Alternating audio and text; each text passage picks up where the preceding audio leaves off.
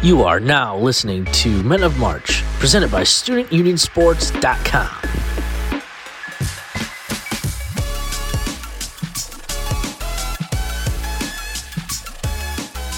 Three. And welcome back to the Men of March podcast. It's the final four edition. We are, man, it's going to be a party in New Orleans. Wish we can be there. Four blue blood programs, or three blue bloods, and I guess Villanova, I guess I'll call them a new blood. Um, Duke, North Carolina, Kansas, Villanova. We couldn't ask for much, like a much better, better two matchups for Final Four Saturday. We could have gotten the Peacocks. That would have been fun, wouldn't it? Peacock, Peacocks versus Coach K. Yeah, the P- a 15 seat ending Coach K's career would have been hilarious. It would have been hilarious. And what a run from St. Peter's. I, it kind of sucks that they're blown out in the last game of the Elite Eight. It would have been much better if if it would have been a more of a, more of a dramatic finish. But what Coach Holloway did in that run, man, gotta gotta clap it up for him. Yeah, uh, North Carolina was really impressive. They were just awesome in the uh, regional in Philadelphia. They were so so good. So good on them. They were in Philadelphia, right? Yeah. Yeah, Uh, so were. good, good on them. Uh, Armando Bacot really good. Backcourt really good. And now they'll move on to face Duke. So Has No. has there been a team that you've seen play like a, the dramatic improvement under a first year coach from a team based on how they're playing in January, early February on the bubble, then in the water, and based on how they're playing right now in the Sweet 16 heading into the Final Four? Have you seen? Have we seen a fir- dramatic jump from a team like this with a first year head coach in Hubert Davis? not that I can remember. I uh I'm trying to think here a little bit, just like off the top of my head, and I don't think there's one with a first year head coach now. Or even just in general, even without like a first year head coach. Uh, I'm not your. I'm not sure if uh, I'm gonna go back to 2014 Kentucky here. I think that's the like most similarly profile one. Obviously, the 2014 Kentucky team had pros with Julius Randle, and I'm not sure that North Carolina has a guy on that level. But that's the one that I can think of where I was like, well, they were ranked at the start of the season. We've always thought they had the talent, and now they're just putting it together at the very, very right time. So yeah, Caleb Love, he's he's been phenomenal. He's everything that we thought he was coming into his college career. He's peaking. Armando Bacot is seems he's like he's unstoppable. And then Remy Davis is playing his best ball of his of his career as well. And Brady Manek, man. Can't can't forget about Manek. I don't think he's missed a three all tournament. He did that last year to Mizzou too in the tournament. He likes to shoot in the in March Madness. He's a good basketball player. Ugh, Brady Manek. He's been in college. He might be older than me. He might be, he probably is. He might be older than me. I don't know. That says a lot. So yeah, he's a he's a call he's a college basketball lifer. He gets a he gets at least one more game. Um, let's talk. Who was the team? We just saw North Carolina dominate St. Peter's. What was another matchup that stood out to you in the Elite Eight? Duke Or- beating the hell out of Arkansas. I wasn't expecting that at all. We talked about uh the games on Saturday afternoon, the Elite Eight, and I thought that Arkansas was going to win that game. I thought they had the matchups to do it. I thought they had the perimeter guys to do it, and Duke. They kind of went back and forth a little bit in the first 10 minutes, but Duke did a really nice job separating themselves at the end of the first half. Chris Lykes, man. Were you watching that game? Yeah, I was watching at a bar with with an Arkansas first half bet, and I think Chris I, like I couldn't believe like I don't know if it would have mattered for the first half bet, but just like you're down nine. The shot clock is off or matches up completely. And with the way college basketball works, the clock's gonna run out as long as you take a shot with three-ish seconds left. Chris Lykes takes an off-balance three with nine seconds left that had no chance of going in. And then Trevor Keels goes down at the other end and knocks down a three from 30 feet out. And it was just like, it really just happened. Like, there's no way that could have happened. Well, he was horrible that entire two minute stretch. Yeah. And Jalen Williams going out with foul trouble at that stretch didn't help matters at all. It was a four point game when he left, but still. Uh, Arkansas, they didn't feel like they were. Well, it was ended up being like a 17 point margin of victory, right? I'm gonna go look this up right now because I can I 20. kind of blocked it. It was 20. Ugh. So, it, but yeah, I don't think Arkansas Duke's been playing as close to their ceiling as any team in this tournament. It only ended up being 78 69. That's wild. All right. Really? Well, yeah. Okay. Huh. Well, closer closer than I thought it was, but still, like I mean, they closed it at, down at the end of the game. It was never that close the whole second half, and Jalen Williams getting uh, getting caught with two fouls was definitely a big part of that. And Duke's playing really well, so I think we go into the final four with Duke being the favorite. Deservingly so. Yeah. So that was the th- that was the team that stood out to me over uh, the Elite Eight weekend. Yeah, I think Kansas. That's sec- Remy Martin has been really impressive. Uh, just for me, it's a guy who was the conference player of the year. The way he's playing, coming off the bench, It's been really efficient.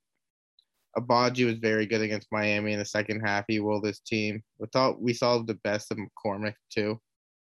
He dominated inside. He'll get a tougher match matchup with Villanova. Um, Miami didn't have a big to guard him. So, yeah, I was really impressed with Kansas in the second half. They're down six and ended up winning by 26. Just Yeah, absolutely obliterated Miami in the second half there. a huge part of that was foul trouble too. Like Miami is just not a deep team at all, and for Waardenburg to go out with I think it was like nine minutes left, really dumb play again. Fouled like a three point shooter as the shot clock was running down. That was a really dumb play too. And then they had another guy that was deep in foul trouble the whole second half, first half. So Miami, just as soon as those guys started getting the whistles blown on them, there was no chance for them to stay with Kansas, especially as good as they were playing. And let's talk about the Villanova, my Wildcats. Your Wildcats beat my Cougars. Houston shot one of 20 from the three point line. I could, I, that was terrible. Collin Gillespie didn't hit a three either, man. That was a gross basketball game. You only thought it could get better from there in the Elite Eight, right? Isn't that what we thought? Yeah, Villanova, uh, Houston was scrappy. They were trying to beat Nova up, and Villanova was able to play their own game with them. Uh, Jermaine Samuels, he's been he's another guy who's peaked in the tournament, had 16 and 10, was the best player on the floor, which is pretty crazy. Like if you out of all of out of Kyler Edwards, Taze Moore, Justin Moore, and Collin Gillespie, like Jermaine Samuels being the best guy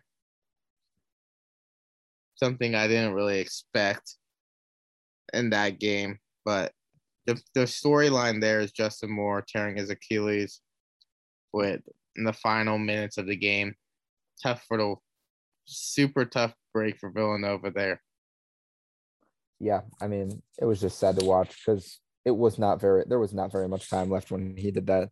The game was going towards its end, and you know, you hate to see a guy that is so integral to a Final Four team go down, especially with a serious injury like that.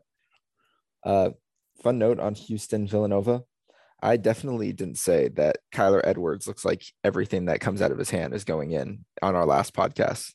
That and then he proceeded and then he was a direct proceeded to shoot 0 of 8 from the three point line. That that I people are gonna try and tell us that I said that, and I don't know if I did. And he was one of twelve from the field. So One of 12 from the field, 0 of 8 from three. Terrible, as Charles Barkley would say.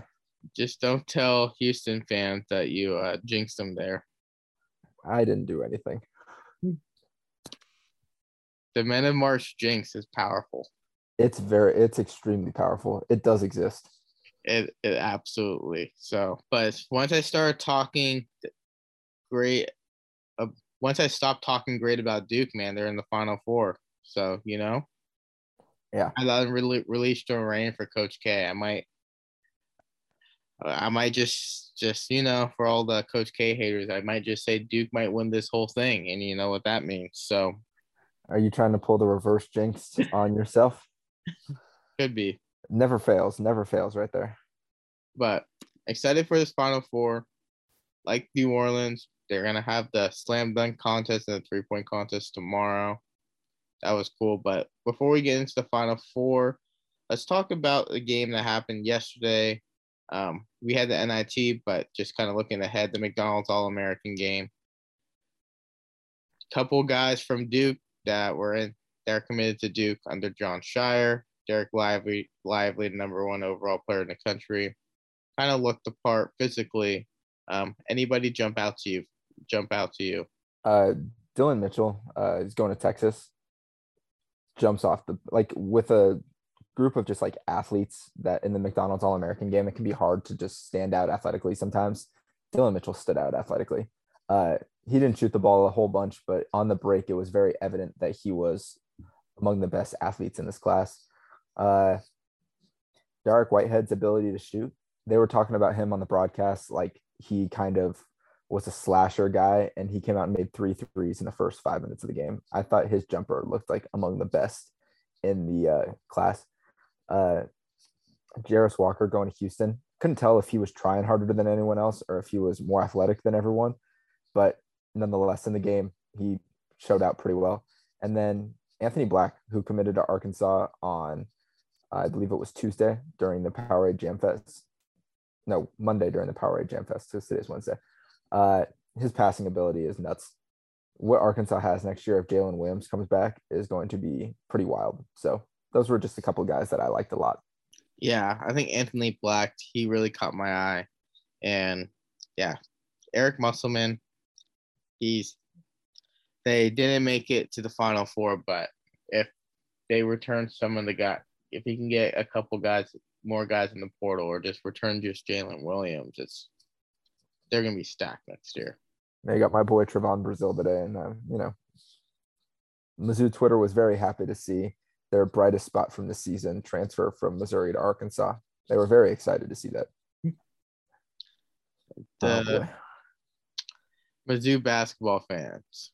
The Tiger, the Tiger faithful were not happy at all on the internet today. It was pretty funny.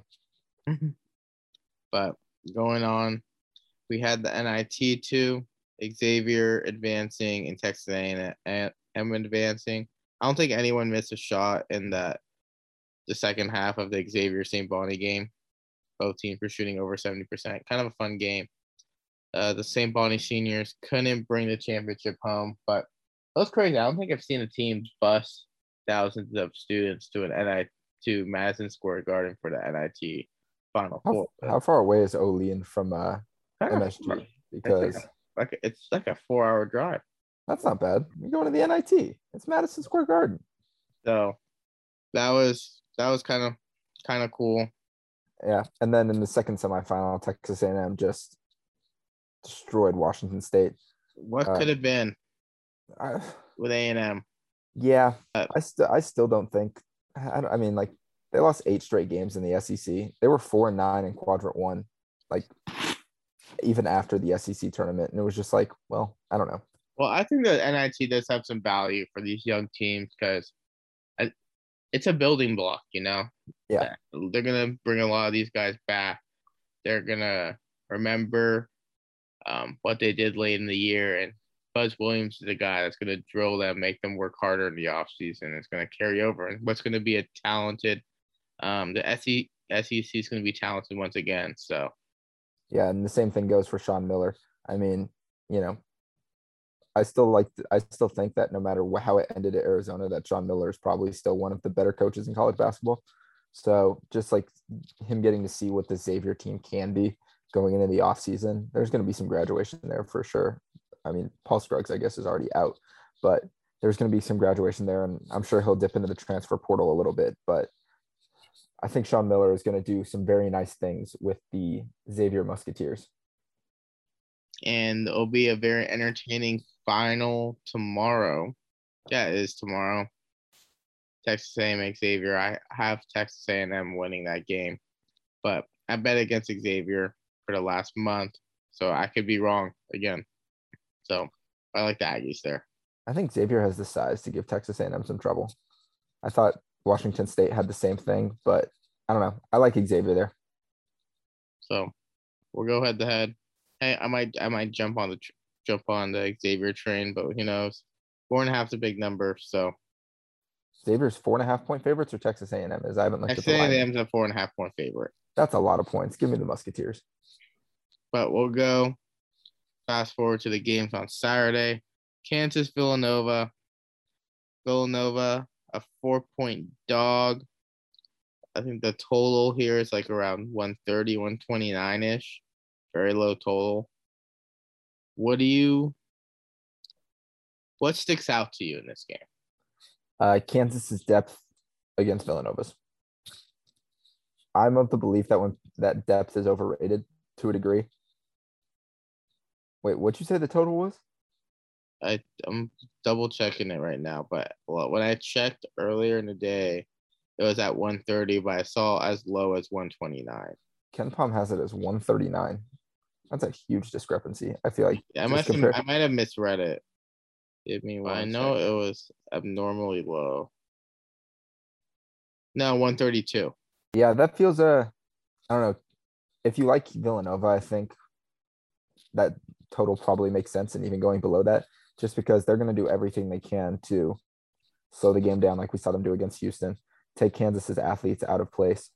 Uh I think Kansas has more guys who can hurt uh Villanova than Houston did.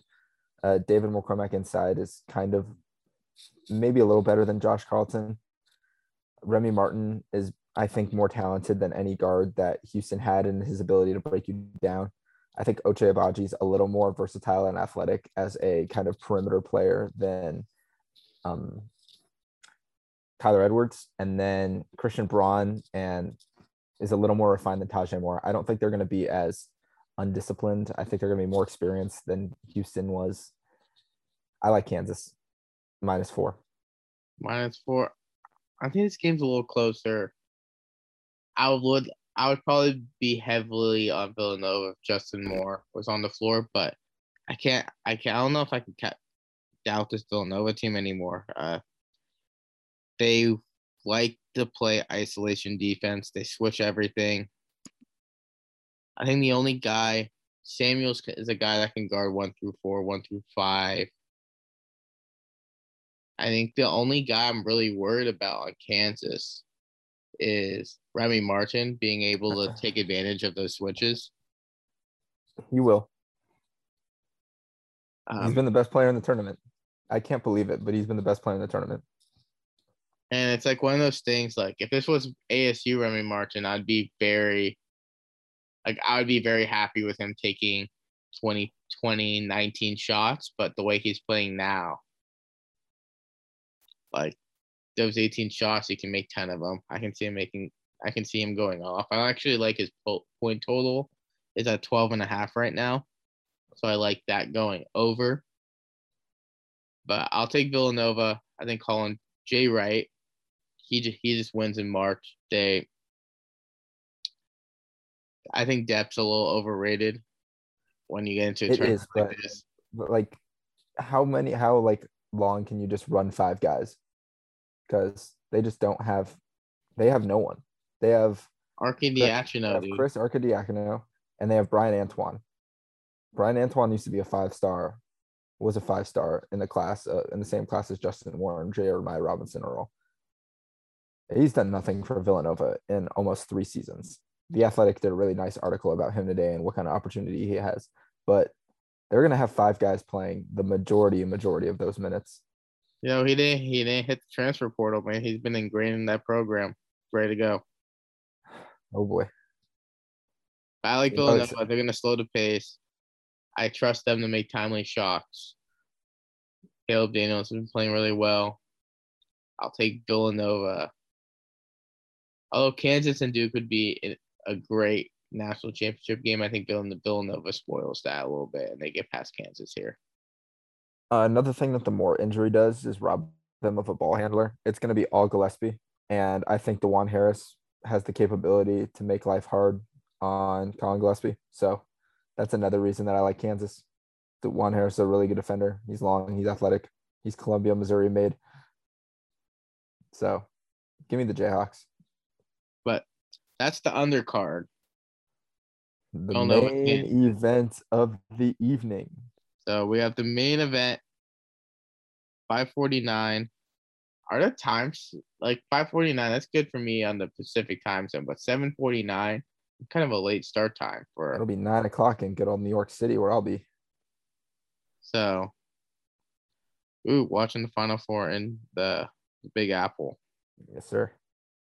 But Duke, North Carolina, what what else is there to say? You know, it's North Carolina, Duke in the Final Four. Uh, it's the best thing we could have asked for as college basketball fans. Maybe the most annoying as well, if you don't like the ACC elitism that often people are guilty of.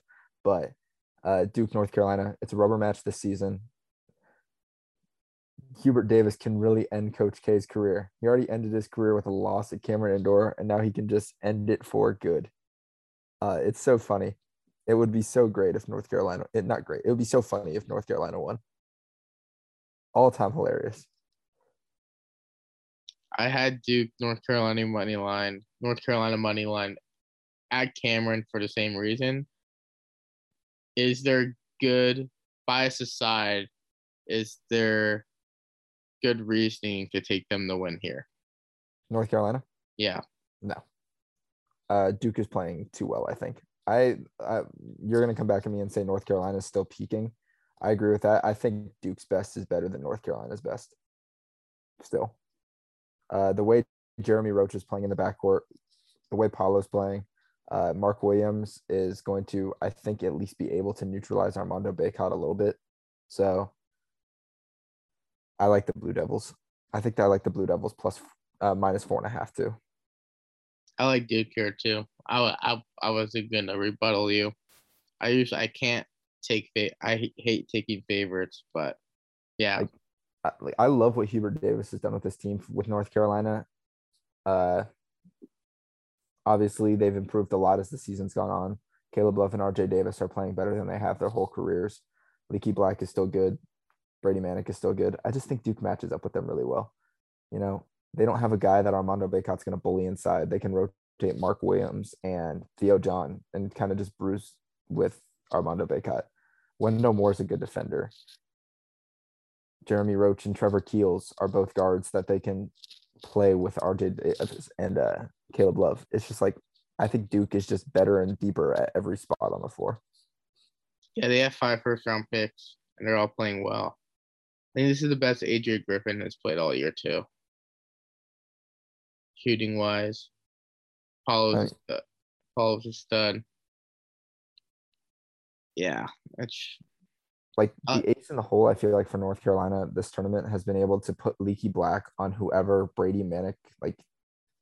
Just put Leaky Black as just like a fire outage because he's just such a great defender, and he just a versatile player.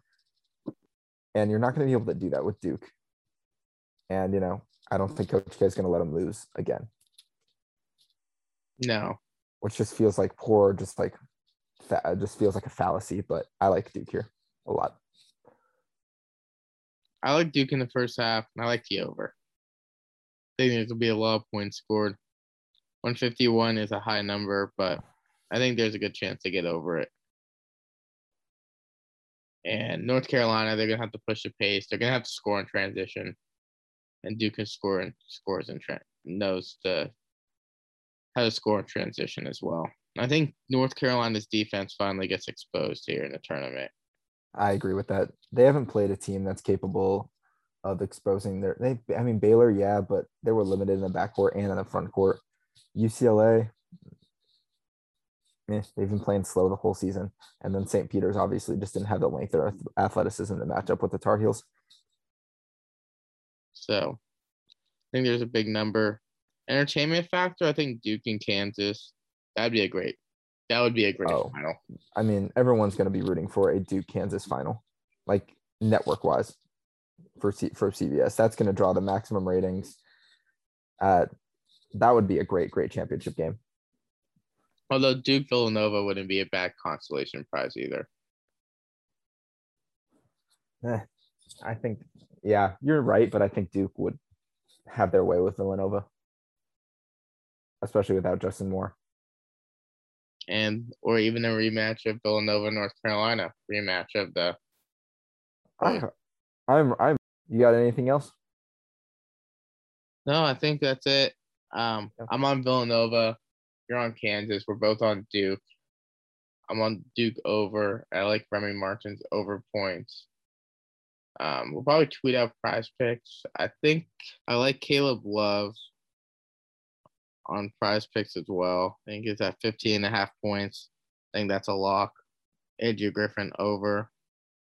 Who do you think Leaky Black's gonna be on though? Is- Do you think they're gonna put him on Wendell Moore? I think they're gonna start him on one. Uh, Leaky Black's like they could start him on Paolo. Like, there's no way they're gonna break. I think he starts on. Uh,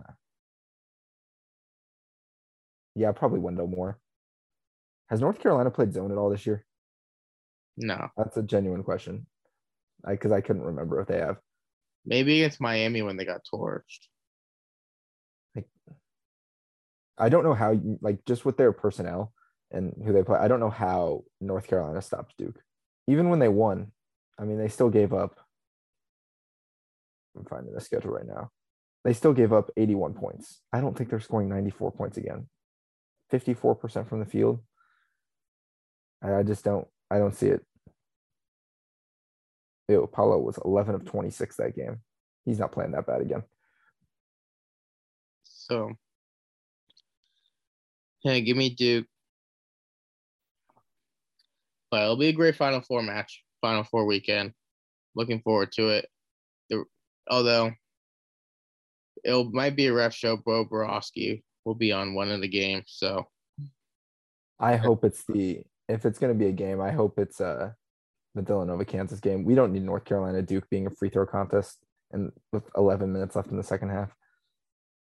so I don't know how he keeps on getting Final Four. So, but that's it is what it is.